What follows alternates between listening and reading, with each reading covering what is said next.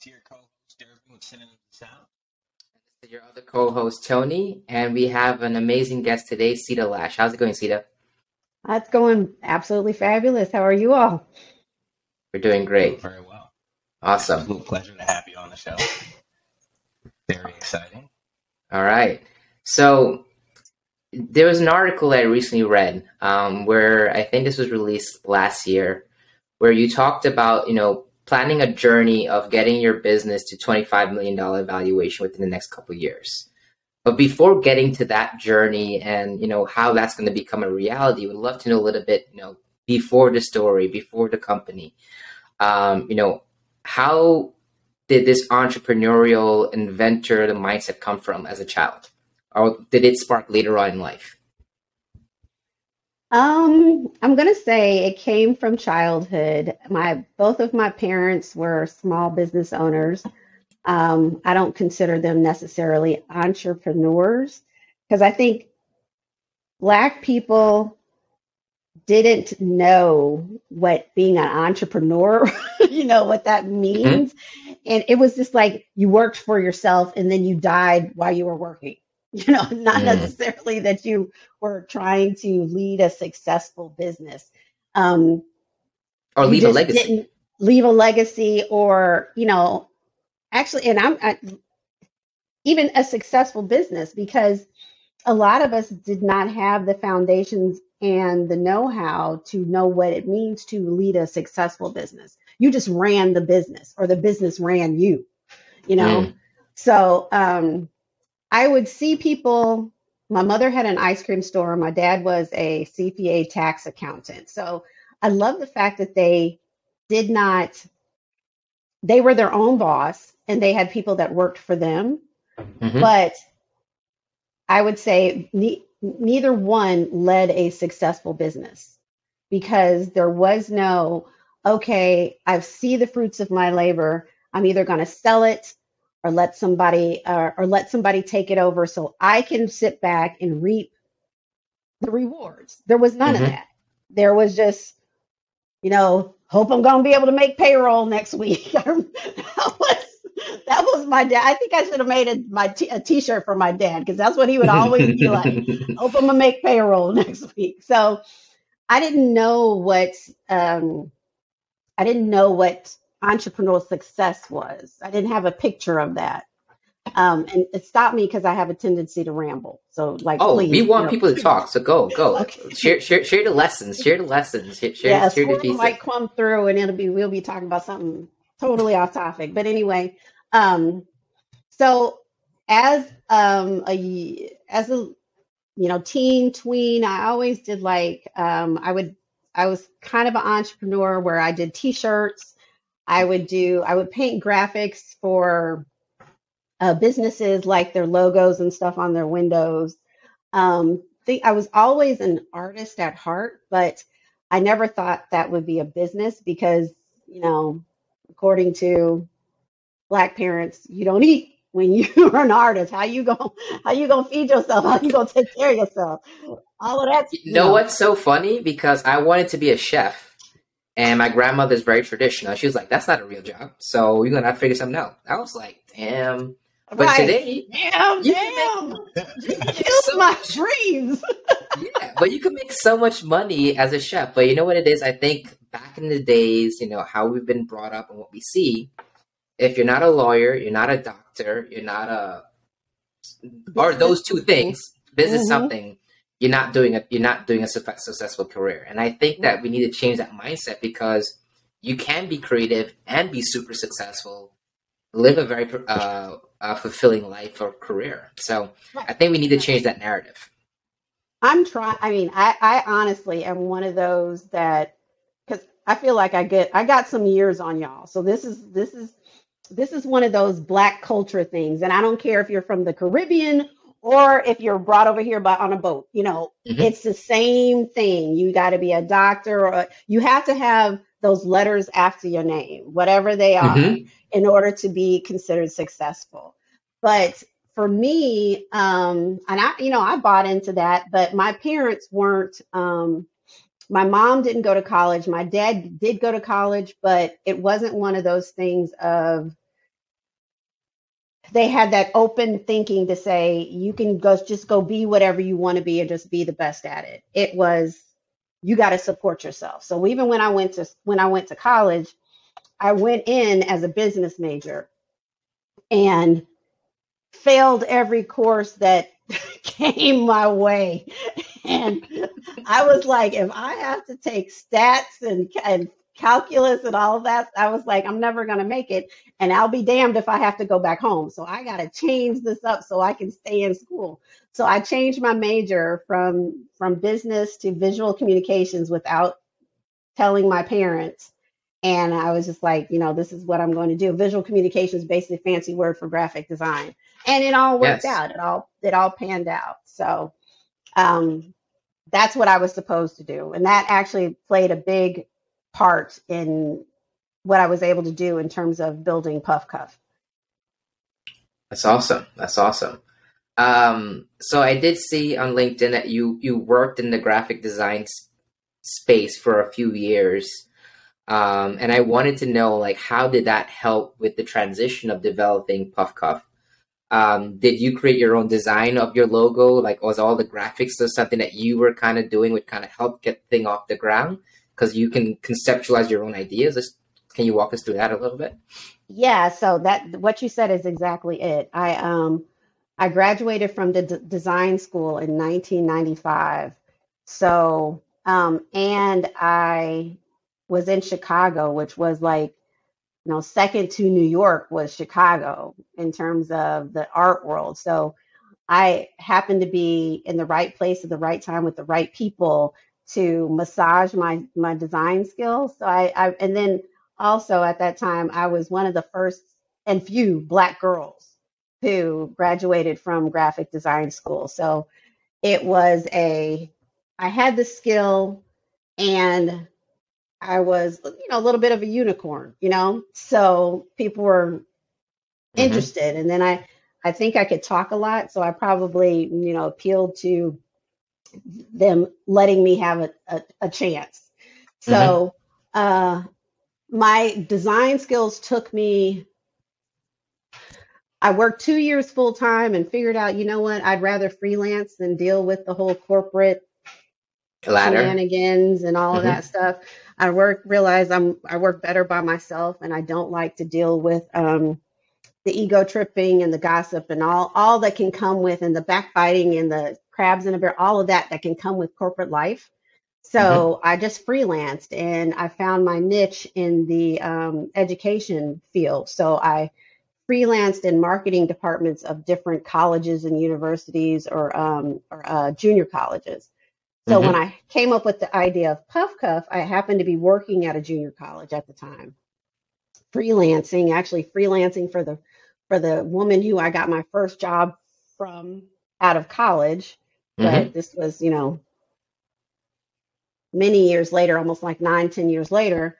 And because I had, I came up with the idea at that time, I had access to all of the um, resources that a junior college had. So whether it was the SBDC, it was engineering professors, all of that, I was able to, because of my skill, I was able to create a 2D version of what I thought the Puff Cuff would be.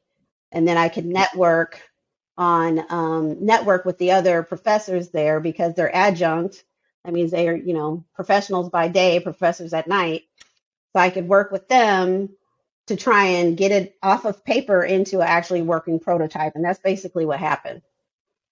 Wow, that's So amazing. yeah, and, ter- and in terms of the branding and everything, all of that originally came from me. All the logo, everything, I did all by myself. I didn't build the website, but I built. I knew what I wanted it to look like, so I would build landing pages in Photoshop and then hand it off to a developer and be like, "Okay, make it look like this." Awesome. So, So essentially, uh, the product design, framing, and things of those sorts, you mhm, took uh, took ownership of that. That's awesome. Mm-hmm. yep, What would you say was, um, I guess, before I, I let me provide some context before asking this question. So, just from doing some research and um, reading up on articles uh, from an entrepreneurship perspective, interesting enough, in the pandemic, uh, you know, these past two years, there's been a 30% increase in black owned businesses, specifically because of women entrepreneurs. But uh, prior to the pandemic, researchers in a specific article out of Fortune, which is interesting, said that uh, black women received less than 1% of VC support in the US.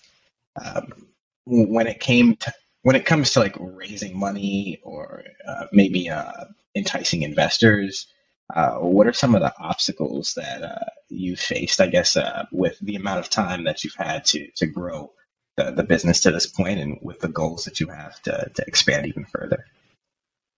Main obstacle is I was born with ovaries, and I the skin is the color that it is. My skin is the color that it is. That is such an epic response. I love it. I'm sorry, I just had to put my head down for a second. I was like, oh my god. I love it. It just it seriously it is what it is. And it took a it took me going to a cohort that was given by Cornell um that was for women of, in entrepreneurship for them to be like, yes, you're getting a no because you are a woman. It's not because you know you don't have the qualifications. Not because you look fugly or anything. It's literally, and you may look great on paper, but it's literally because 70 year old white men run the world in terms of you know when it comes to um, equity finance financing all of venture all of that or you've got um, uh, younger people that don't look like you that are totally think that tech is the only thing that deserves money having being thrown at it. So um, it, it was one of those okay, go in eyes wide open. No, you're not crazy. It is you. It's it is you. And if you're a black female, it's it's even harder. So like for instance, I we had been in the black We've been in business nine years now. For the first seven of those years, I'll say for the first six of those years, we were always in the black and we were um, growing at a rate of like 75%. And we would go into a bank because at that time, you know, you don't know what you don't know. And Mhm. You think, you know, you got a business, you're you're making a profit, you're in the black, you've got a proven market, you should be able to present, you know, your uh your business plan and they should be like, you know, how much do you need? But that's not the case. The case was I'm talking to a again 70 year old white man trying to have him understand that my that my product actually makes him the minority. There are more people that can use my product that are of curly, you know, that have curly hair, and he's still trying to figure out. I don't even understand the need for it. So it's like speaking a foreign language to somebody that they just can't get it, but they are the gatekeepers. So it would be that I would get the I would get the responses, wow, we haven't seen a business plan look this good in in years and all your numbers look great and everything everything seems to line up, but don't you have like an uncle or somebody you can borrow a hundred thousand from or doesn't somebody own some collateral that you could, you know, put up? It's like, first of all, if that was the case, why would I be here? And let's let's take a lesson down, you know, critical race theory. There's a reason why black people don't don't have collateral because you wouldn't let us own anything when you or if we did own something that was of value, you took it or you re, you know, it, it's there is a reason why we've been kept out purposely. And then you want to say, okay, anybody can start a business, but you're basing everything on real estate or some type of physical property for collateral in order to borrow against. But if you locked out a whole race of people from owning property, where does that leave us? Yeah. And you know what's funny too? There's an article that was saying, um, I didn't read the full article, but it talked about during this whole like housing buying frenzy, the black minorities were the ones that weren't really getting access to those homes as much as They every don't other say weren't. Don't say weren't really. Let's just let's just make it plain. Let's just you know make it plain. It wasn't. ver- It wasn't like they were like like I said, maybe I didn't, maybe not. So I didn't, I didn't read the article. Historical I didn't read the article, so I'm misremembering what I saw. But I do so from agree a with you. historical perspective, essentially the initiative was called redlining. Yep. Um, specifically here in the U.S., and uh, it's it's exactly what it sounds like. A, a map was laid out, and um, unfortunately, a group of men, you know, took green markers and red markers and marked red around uh, neighborhoods that uh, I guess you would consider to have become ghettos or not have the best infrastructure today, um, and green lined the other ones, and that all contributed to like be having access to buy homes, uh, you know, uh, It's it. equity. It's so It- deep. It's so deep. it's like the underlying foundation to the wealth gap in the United States. Let me this Yeah. book. Let me pull up this book that um, and I don't want to. I don't want to miss uh, say the title because it was such an eye opener. And the thing is, I've read s- this. Being on this journey has made me dive more into our history just to find out the reasons why. Because of course, none of us are taught the real Mhm. story. Like I would. I tell people that I remember in grade school, I thought Frederick Douglass Frederick Douglass was a bad guy. All the I think I abolition know which book you're bad thinking. guys. I think I know which book you're thinking of. Durbin, what's the What's book that um, Grace recently read? The the the life of my Lies my teacher told me. no, not That's that great. book, but that sounds Okay. like it needs to be added to my. yeah. That's a um, really that's a really good book. You should check that one out.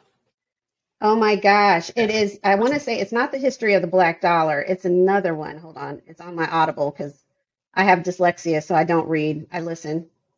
Um. Oh, where is it? Where is it? Where is it? Where is it? A white fragility was one of them. Oh my goodness. Mm. White Fragility was so good. And uh oh gosh, I'm going to remember it before it's over, but it basically tells you what even if there were even if there were happened to be black people that owned property that was later deemed of value, Mhm. Yeah. how that they would okay, we're going to decide to just put a highway through that neighborhood, you know, in order Yep. to cut them off from any, you know, any um, other resources that would be able to make them, you know, be able to Isn't make that what them happened in be more Chicago? valuable. Oh, it, it has Didn't something happened like in that happen in Chicago? so right? many cities. It's It happened. happened in a lot of places. Yes. Yeah. The It's like, color uh, of law. That's what it is. The Yeah. color of law Color of law. the color of law. And it's so interesting because it talks about the city of Ferguson. And city of Ferguson was one of the first black communities that they allowed black people to come and buy housing in. And actually it was where my parents bought their first house was in Ferguson. Oh Ferguson. wow. And the same time, where did Michael Brown get killed? Or Michael Green? In the city of Ferguson Yeah. it's like you know what this is a th- this is not happenstance. This was this was put in motion years and years and years ago. So it's like okay and if we were not the people if we were not the people that were in control if that's a homogeneous you know group of people that don't look like you then how can it be that it's it's happenstance all this was on purpose so i Mhm. really believe when you say with the pandemic and all of that i'll speed it up to say i didn't get any money until all those black people were killed on camera last year and the year before that's what, and the pandemic. Don't get it twisted. There is so much more opportunity because people there. There's so many people that are, can record what's been happening. That's and put it in front of everyone's face across the Yeah. globe. And how can you not? How can you not sit back and say, you know what? I think we caused this issue. We need to widen the you know we need right we need to rectify it we need to close the gap we have and let's sit back and look at the numbers the numbers don't lie numbers don't lie period so if you've got a if you've got all these people that fit this certain criteria, if it's black women, why would you not all why would you not offer them opportunities that have never been there before? But excuse me, it's black people as a whole, but black women are the flavor of of the pandemic, basically. And Mhm. I ain't gonna lie, I'm gonna take advantage of it because Yeah, never take would give me any money before. You never would. Like we didn't get it until Uncle Joe and Aunt Cam was like, you know what?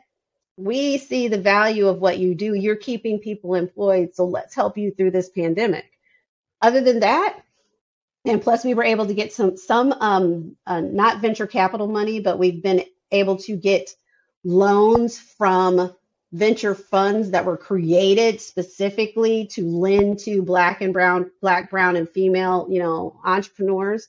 So yeah a lot has come from that. Those doors were not I have some con- I have some concerns about those.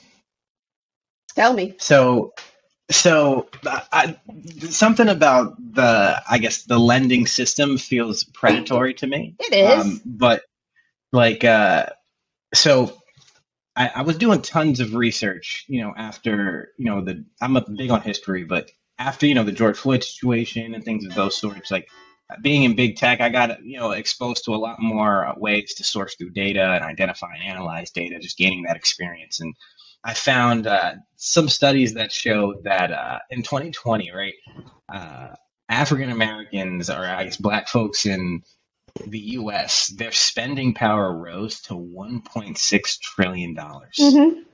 That's that's nine percent of the nation's total buying power. We got 1.6 trillion dollars. the thing is we spend more than we make Imagine if a small percentage of that. Sure. decided to decide i know where you're going i know where you're going i know where you're going but the thing is the thing is that we don't have it takes effort. Like last right after um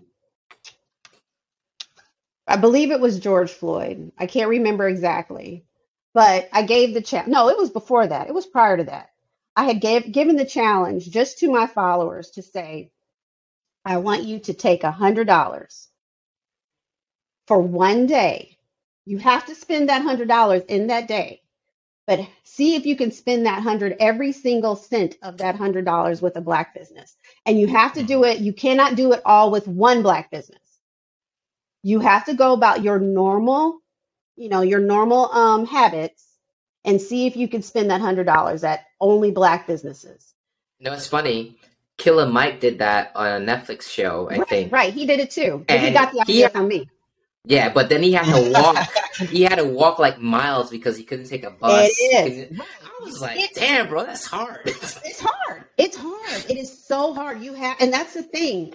If we purposefully did it, we can do it in some aspects of our lives and some of our natural habits and stuff, but you cannot do it in every single. a- I cannot go to a gas station and fill up my car, which is probably going to cost about a hundred dollars now for one fill up at a black gas station, unless I go all the way across, you know, and find one in Atlanta. And that's that's the thing.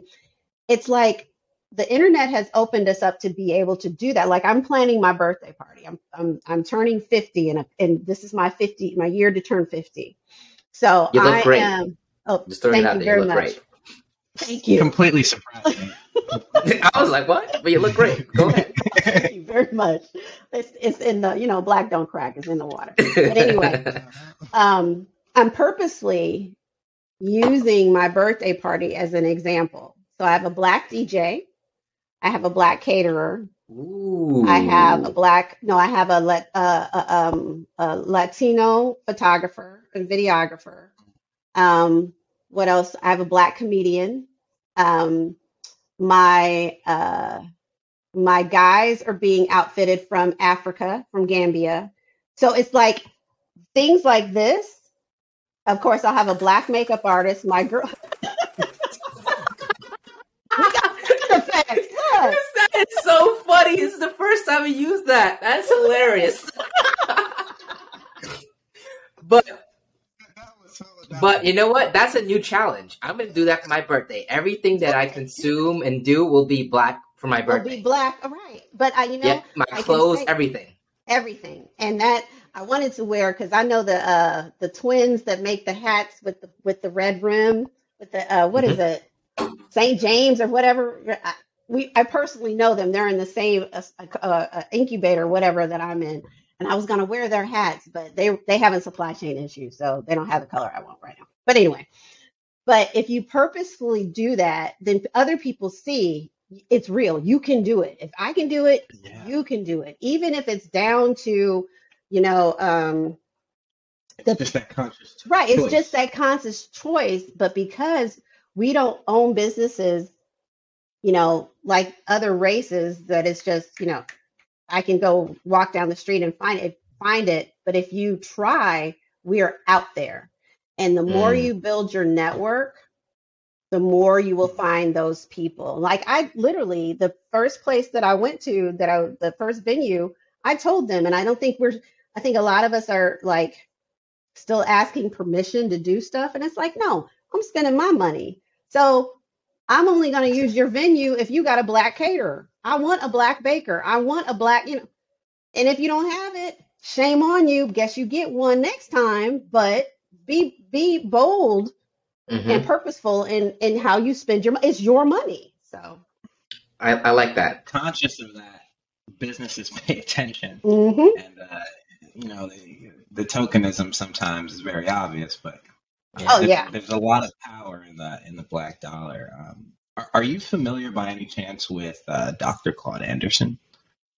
I don't know names, but I know faces. Let me let me ask the Google right quick. But go ahead. So, uh, so uh, I read an interesting book from Claude Anderson. Uh, he uh, it's it's called Powernomics. Okay. And uh, one thing, uh, and it's essentially like group economics, specifically tailored to like the black community. And one thing uh, thought was really interesting, a point that he makes is that uh, one of the cons to, uh, I guess, post segregation was that um, We lost our neighborhood. emphasis on ownership. Yeah, like uh, we we had to to have our own Doctors, our own grocery stores, our own. Yes, Yeah, yes. yeah, hmm and, and we lost that a bit.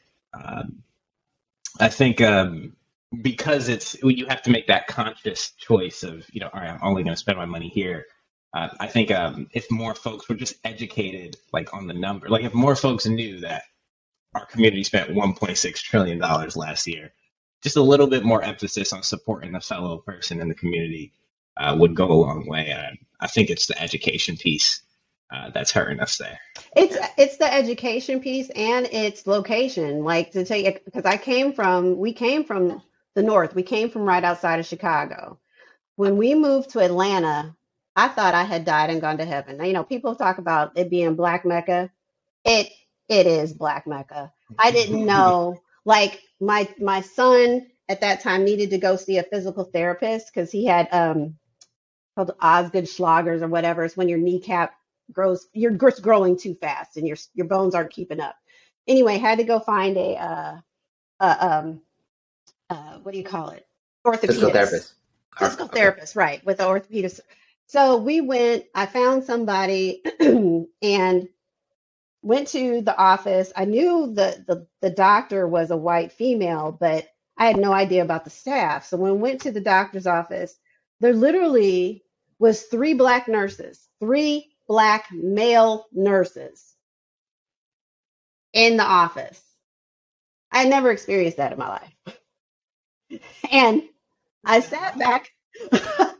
I sat back and I was staring at him. And I know I got to the point where I, I was making him uncomfortable, but I had to tell him, I was like, look, I'm a grown woman, but I have never seen three black male nurses. Nobody's an orderly. Nobody's grabbing the food. Nobody's the transportation person. You all, it's like I've never experienced this in my life. And this is amazing. Like now I can say that my kid's principal is black. I can say that my chiropractor, my chiropractor is black. My um, let's see, who else? My, all of my lawyers are black. And it's just like, wow. That's amazing. And it That's feels amazing. so good. Not that I'm taking anything away from the other individuals of other ethnicities that are in those same professions, but you just don't have that opportunity, especially coming from the north. It just it's like non-existent. And when you come down here, it's like it's real. so, Wow, that's awesome, man. I, I I do I do understand exactly what you're talking about. Like, I know in New York there's there's a push to get more black male teachers because there aren't a lot of them, uh, and getting that representation is so important for kids as they develop and they dream big. So I completely understand how that hit home for you. But just bringing it back quickly to you know Puff Cuff, when you were trying to get that loan and the the the, the loan person mentioned that um, is there really a need for this?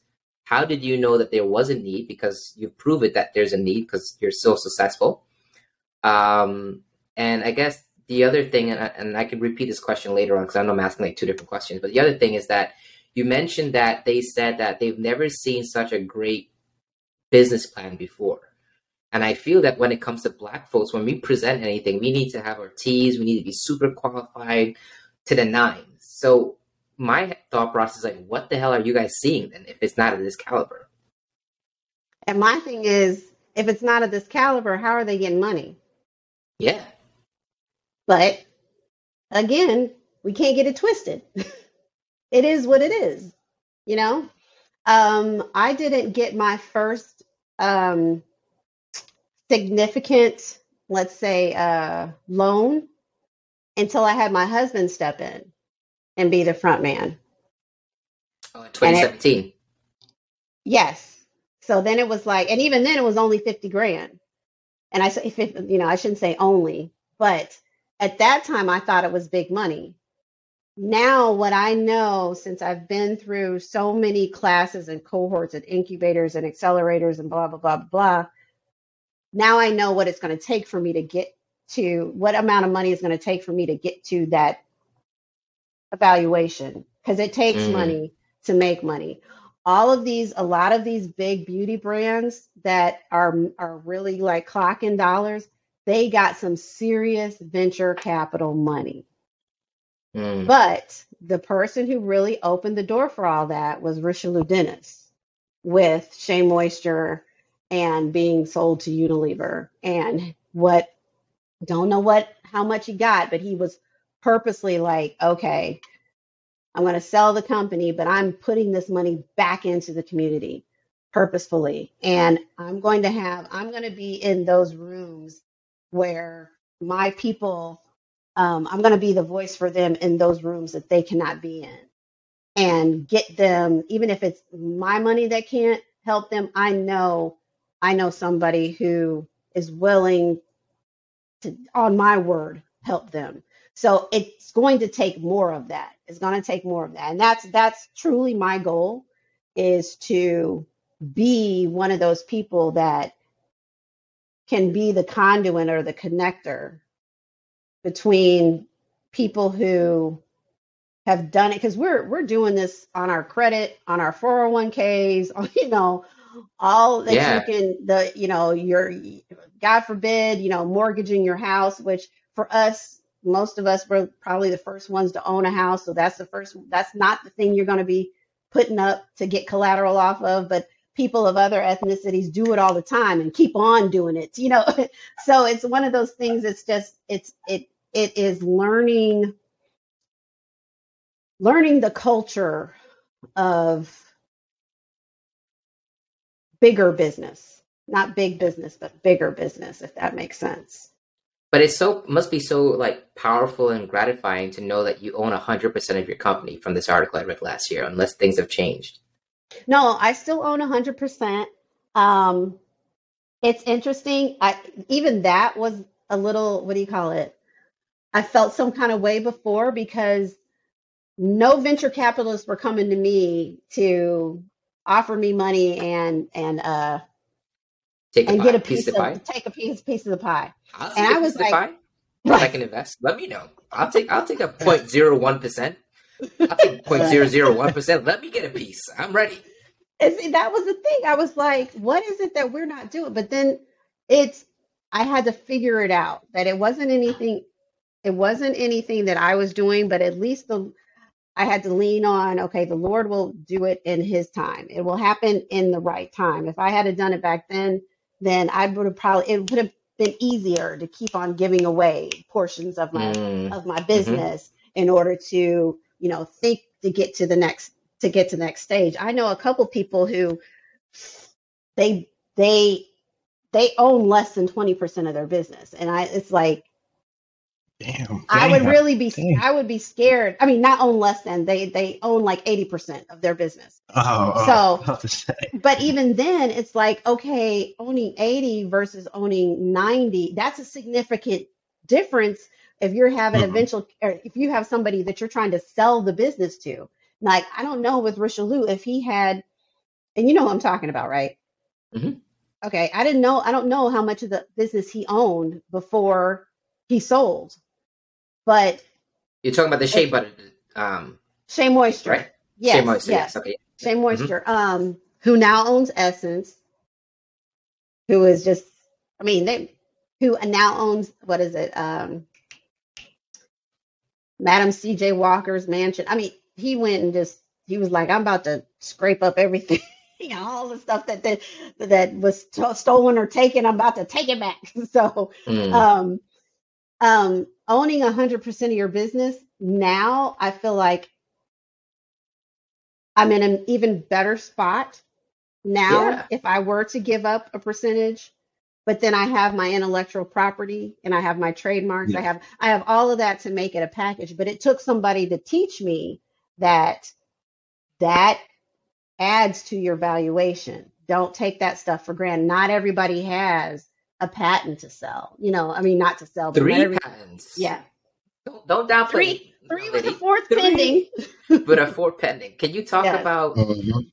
uh, uh, before we talk about the patents? Um, can you talk about why you thought there was a need for the product when it first came out, Because I and what? needed ca- it. that's that's good enough. Easy, easy. And and what was the thought process behind getting the patents? Was it to protect your your your idea? Like, can you talk to us about the patent? Because I don't feel a lot of people do that route. Okay, so this is the this is the puff cuff. Um, it's basically a hair clamp. Can you see it? Or maybe it's been better if I do it like that. yeah, I could see it. Yeah, a little bit. Yeah. So this hmm is we have five different sizes. This is like right in the middle. So the way it works differently is it holds the gathered hair rather than cinching the gathered hair. So that's why it's it it replaces rubber bands because rubber bands in essence were invented for to give thin strands bulk like fiber optics. You got the, you know, you have the the rubber casing that holds all of these thin strands together to give them bulk. Well, people with curl and texture, we already have bulk, so we don't need anything cinching it down. We just need something to hold it in place. So that's where that's the difference. So when I first came up with the idea, like I said, I was working at the um, the community college and I had access to different engineers and people in the marketing partner department that I worked with. They were like, "Well, you know, I know this engineer. I know that. Let let's go talk to him and see what he thinks or whatever."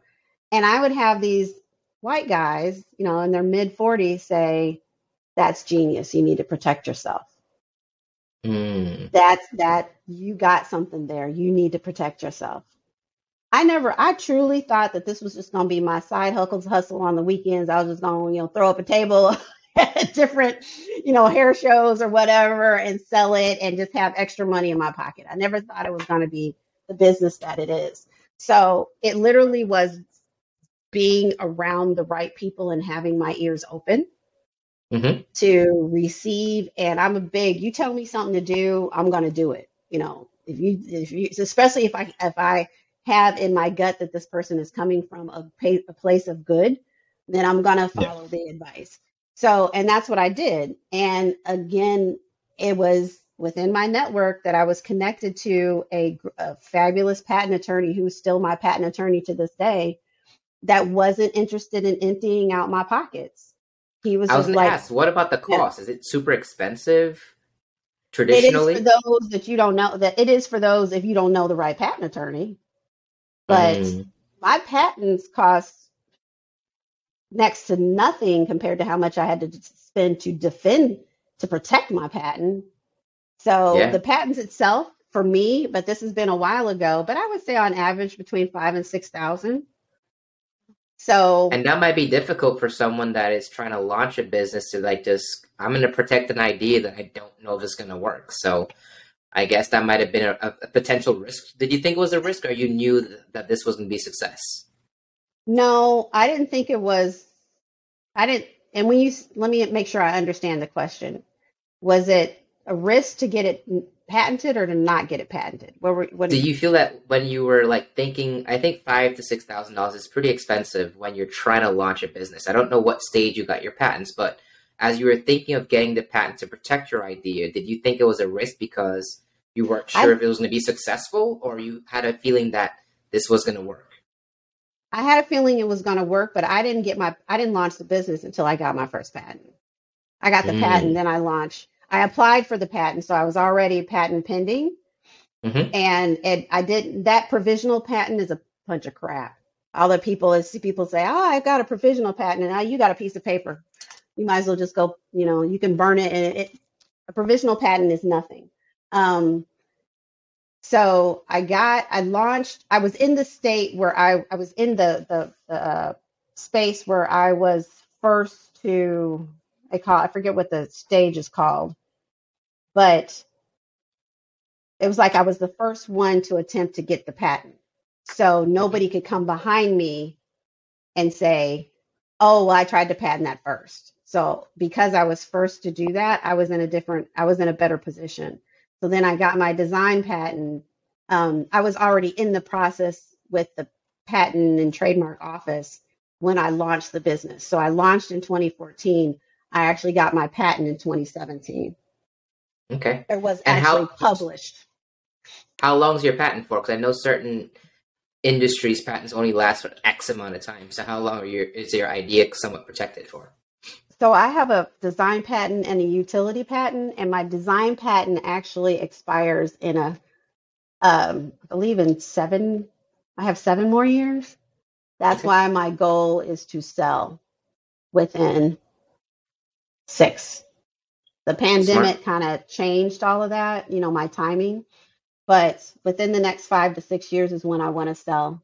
Um, but my th- my having a patent doesn't it doesn't really protect you from it protects you uh, what it protects you from is anybody outside the united states trying to import your idea and sell it to anyone in the united states it does Mm, not protect you the other way around got it. Okay. so in order to protect yourself the other way around you have to get foreign patents and you have to get patents in every single country in order for it to um, you know really be protected. That i could not afford. But i could afford and you only have a certain window of time that you can do this. So once your patent is granted, granted you only have like a year or two years that you can apply for foreign protection. And even then you have to apply for it in every single country that you plan to sell in. Well Mm, the west is um, you know the wa- everyone wants to get their products here than the other way around. So i'm protected from that in a sense but i still like we've been knocked off and fighting that it was coming in from um, china through a korean distributor and it was I, I can tell you i spent we spent hundred thousand dollars trying to protect the patent and for a, and we got a thirteen thousand dollar settlement. And you cannot you cannot and for patent protection you cannot have them it they will not cover your attorney fees. Like in regular Wow. civil cases.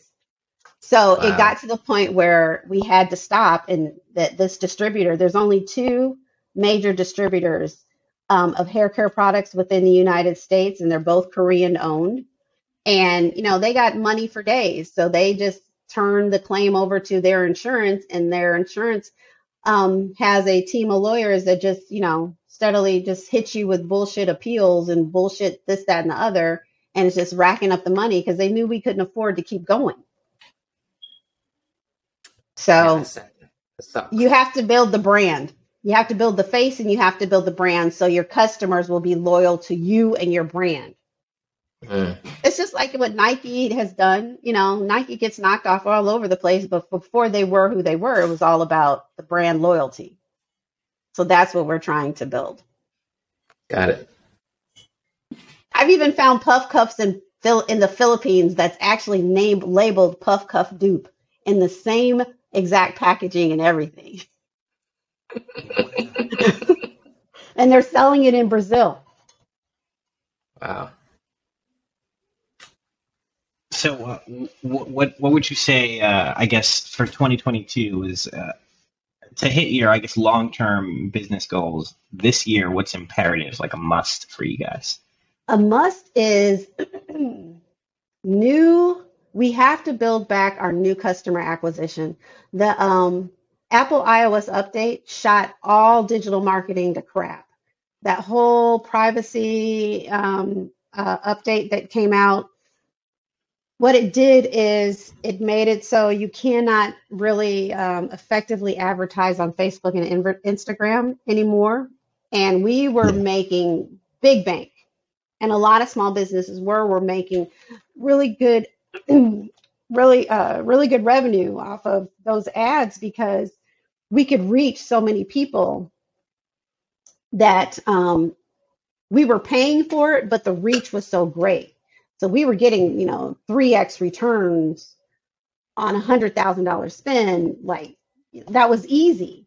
But when the privacy updates came they made it so you can't track anybody and then everybody's opting out of you know if you're on an apple phone you get that little notice now do you want to allow this you know do you want to allow this website to track you First of all- or a shared data. Right. Yeah. right who's going to allow anybody to track you so everybody's opting out everybody's saying no well what happens is that means that we don't know uh, small businesses can't track your habits. So we can't figure out, we now ha- can't feed those people the ads based on, you know, uh, similar lifestyles or similar likes, similar habits or whatever. So that's that's been very very bad for small business. It has it's hurt big business the same way, but they already have the brand recognition. Everybody knows about them. Like I was on a I was on a call, um, a women in retail leadership call a couple weeks ago, and the CMO of Savage and Fenty was on the call, and she's like, you know what, we're about to kick Facebook and Instagram to the curb. Well, yeah, you can because everybody knows Rih- Rihanna, but everybody don't know Ceata and Puff Cuff. So it's it's it's it's a different situation. So it's opportunities like this to get in front of other audiences that have probably never heard of the Puff Cuff, and then they see it and they realize I need a Puff Cuff. So it's it's that it's finding those other avenues that um that will allow us to reach those people who don't know about us. It's interesting. I, I never thought of um, with what's going on. I, I like I call it the data wars between uh, big tech. I, I never thought to think about what the implications of uh, I guess privacy. Um, you know, on one hand, uh, Apple and the App Store, and then apps that are on there like Facebook, and how that might Im- impact uh, small businesses versus the individual. I never thought of it that way. Yeah, because Facebook was piggy, piggybacking on all of Apple's um, all of Apple's technology on how to track and now the pixels and all of that stuff. So now Apple, I believe it all came from um, them wanting to separate themselves the from the foolishness of the last election, and it's like Facebook really stepped on some big toes, I think. And Apple was like, you know what? We're going to take our ball and go home. and you see how you you you fin from there. But with that, uh, it's really hurt business because we don't have the we don't have the advertising reach like we used to. Mhm. So I know you mentioned that you guys are potentially coming out with some men potential products or line. Mhm. Um, could you talk a little bit about what that may potentially look like for someone like us, um, if you can? Well, actually, it's already out. Um, it's called the Puff Cuff Male, the PC Male. Um, the website is the puff the pcmale.com, and basically, what we we realized um, we realized this early going early in the business that this is not Puff Cuff is a unisex tool. It's not specifically for women. I'm, I'm when I created it, it was because I had the problem of not being able to find something that could hold my hair in place and not give me a blazing headache if my hair wasn't straight. And I stopped straightening my hair mainly because um, I went longer between relaxers and all of my skin problems that I had been suffering from since a uh, since a uh, excuse me from since an adolescent literally disappeared overnight. So it was like I'm not going back to putting those chemicals on my on my skin anymore. The relief is too great, but I got to figure out what I'm going to do with this stuff growing out of my scalp that I have not seen since the age of 10. so with that, we also realized that guys are growing out their hair too. And Yep. it and usually guys' hair is way better than females because you haven't destroyed it with all the chemicals and coloring and straightening and heat and all of that. So um, we had guys that were like, "I want the puff cuff, but it's it's for girls," and it's like, no.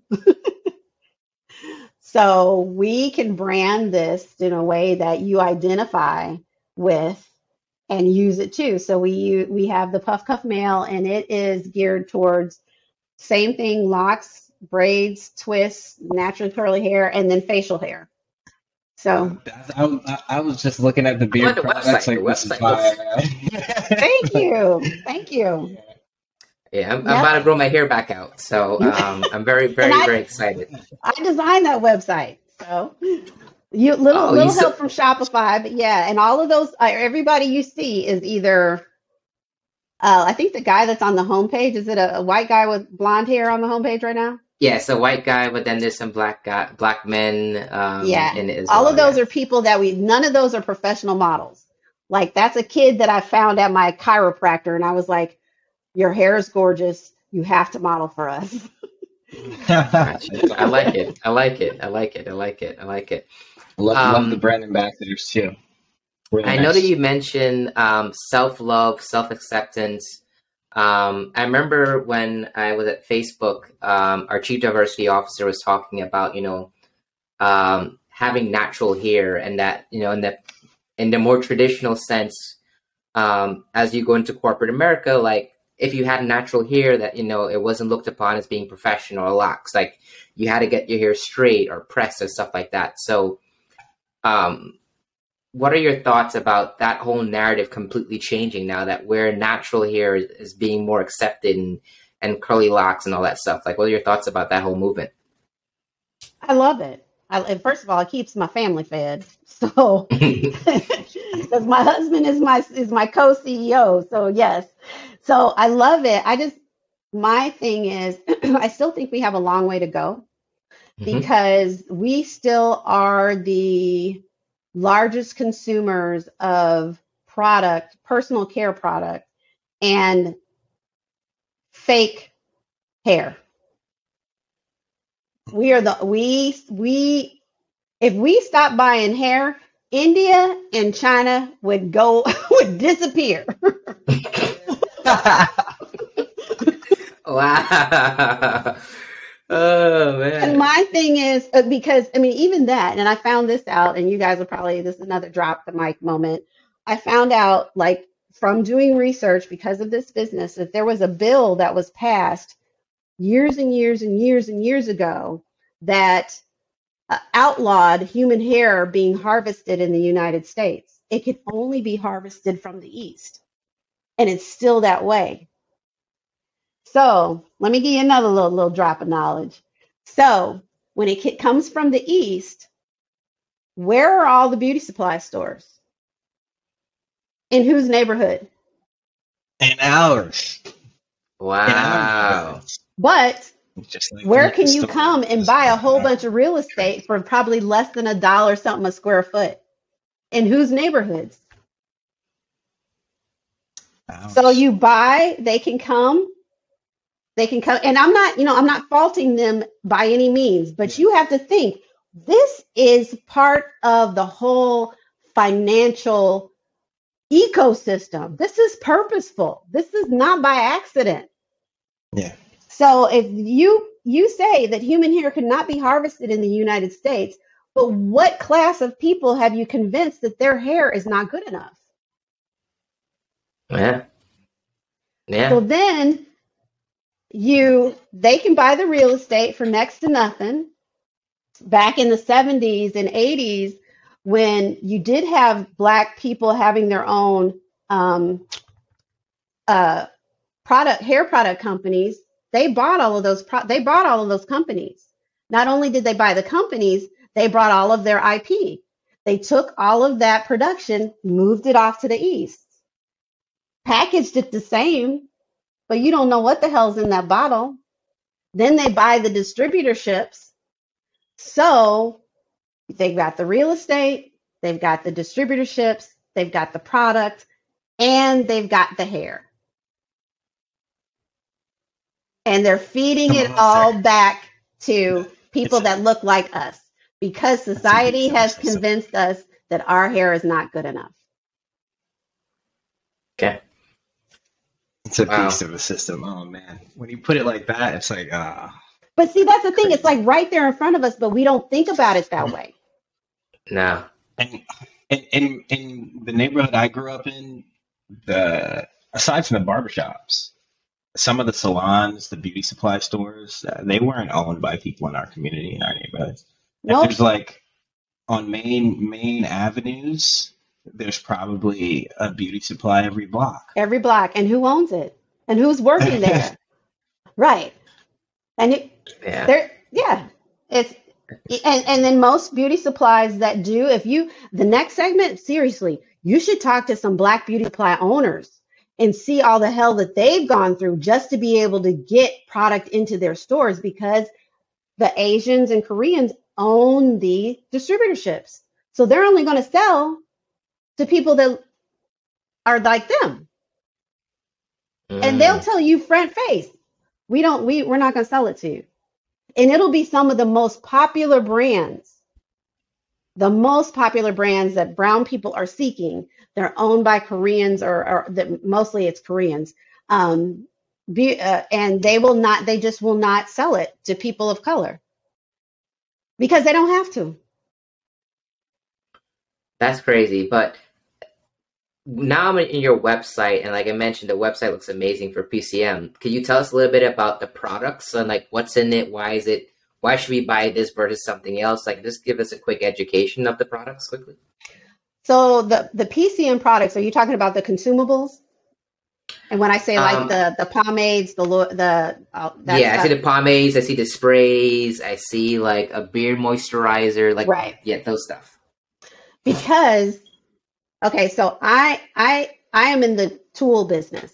Okay the, Mhm. the, the okay. But i knew i needed to find i kept on having people and consultants that i was working with saying you really need to have a consumable line. You really need to do shampoos and lotions i mean and moisturizers and i really fought it for a long long time. But they were like basically you've made the puff cuff the puff cuff is not a throwaway item.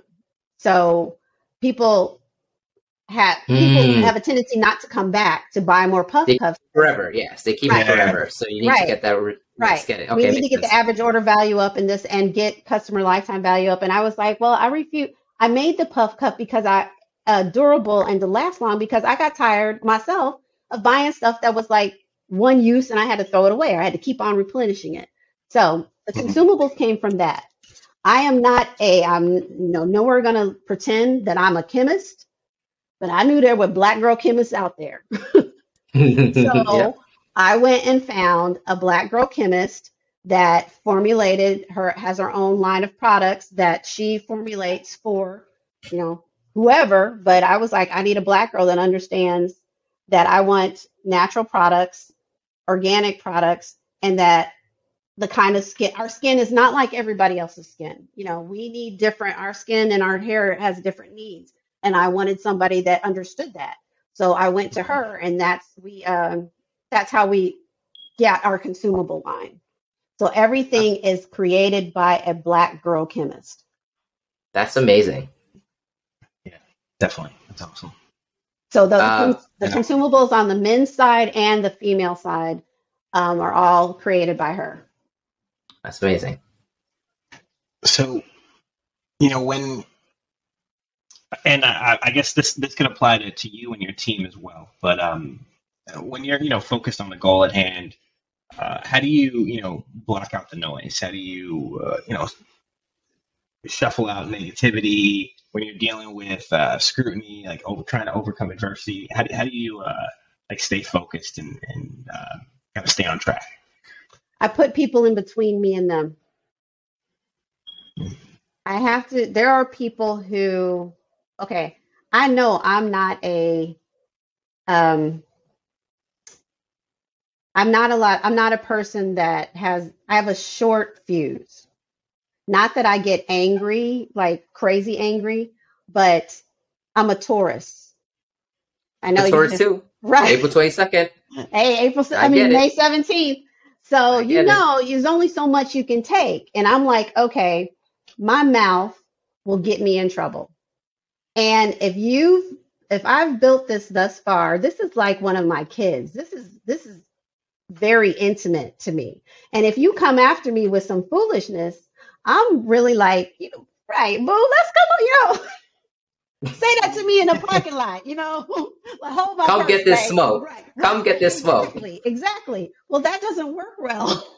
and, and especially in the world that we live in, where you can be hmm recorded and, you know, so I had to learn that I'm that's not my ministry. Customer service is not my ministry. I take it too personal. So, but that's my lifeblood is nurturing and dealing with my customers and my fans. So I had to put people in between me and my customers that that would be their ministry. That's their sweet spot. That's what they want to do is make sure that everyone is happy. So they keep me, they keep my fans happy, which in turn, you know, makes makes Puff Cuff what it is. Because I realize that black women are the most fragile and can be the most mean people in the world. And when th- there is something that goes wrong, negative is what negativity is what people gravitate to. So it's almost like if something negative is, is said, it can snowball and, and, and mushroom like so quickly. And for me, I, I wasn't, my personality wasn't to play nice and, you know, try to damper it. Mine would be like, okay, well, let's roll. But I can't do that with running a business. So hmm it was like, okay, I know that this is not my sweet spot. So let me put people in between that can do this way better than I can. And that's what I my philosophy is with my whole team is I know there's certain I know what my I know what my ministry is. I know what my lane is. And that's what keeps me focused is my lane. And I'm here for everybody, but I hire people to do what they do best. And I support them in what they do best. Whatever you need, I will support you in it. And I don't want to micromanage, but that's the thing is the team and the squad. And then once you get those few people that believe and have pa- are passionate about your passion, then it's golden. You know, it's it's all she wrote from there. Wow.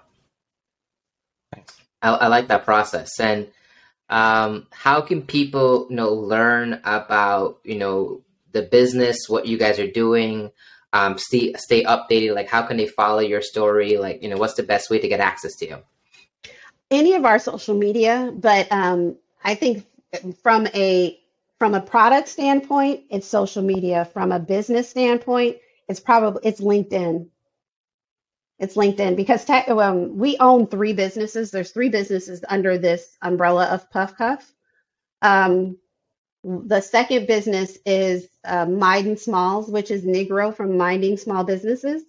So we have our own uh, fulfillment company. And what we did, we realized, you know, we went through the ranks of going from the dining room table to a storage facility to, you know, a, a, small office, blah, blah, blah, blah, blah. But we realized that fulfillment isn't mine, isn't um, rocket science, but there's so many small businesses that are too big for their dining room table, but do not want to go into that 3PL. So we are that Mm. sweet spot of we will handle fulfillment. We call ourselves a boutique fulfillment firm. Um, so we only take so many clients so we can make sure that we can play close attention to everything because you need somebody that's that you're not just a number, you're not just a small fish in a big pond. So of big fish. So we do that also. And then we have another business in house too. So we're trying to make it kind of like our own ecosystem where we're self sufficient, but also a resource for other small businesses and people that look like us. It sounds like you're doing like that Amazon approach because Amazon is so good with fulfillment, so they offer that as a service. Um, they have their technology which you want to process millions and millions of orders. So I like that approach. If you have the the secret sauce, why not like have people pay for it? Exactly. My thing is, and and we're really here. We don't necessarily we don't want to become a giant 3PL. That's not that's not our mission. It literally is just that springboard that people need, that niche between okay, the HOA is about to report me because I got 10,000 boxes in my garage. and um I don't want to go to the, you know, the huge 3PL that can lose a pallet of my products and be like, "Well, we're sorry." We, you Got know, so we're we're there to to fill that niche until you till those businesses get so big that they outgrow us. We don't we will we will get you to that spot, but the goal is for you to outgrow us. Awesome, awesome. All right. I mean, thank you for such a great chat. Um, I thought it was amazing. Um, thank you for the opportunity and wish you all the success. I hope you get that $25 million valuation next year, to be honest. Thank you. Thank you. Um, so wish you all the best with your endeavors. I am just so honored to be here. I just, I'm glad you found me, glad we could have the conversation, and hopefully, you know, this will continue in one form or another. But you guys, what you're doing is awesome. I, I, I really appreciate it. Don't forget our business idea. The three of us, we, we can do some, we can do some good things. When are you're ready, let's let us know. We can do some good things together. Hey, it ain't nothing but a plane trip. now that outside is open. That's true. You know, um, th- there was something you mentioned, um, and before before we hop off, I wanted to make sure I, um, I guess I uh, pointed out a little bit. You mentioned that uh, uh, sometimes black women can be uh, some of them, or come across some of like the meanest people in the world. Uh, I feel that uh, black women might have had to be the most tolerant and resilient for a oh, long time. yes. Yes. Yes. And I think uh, the world uh, will uh, change for the better when they no longer have to be.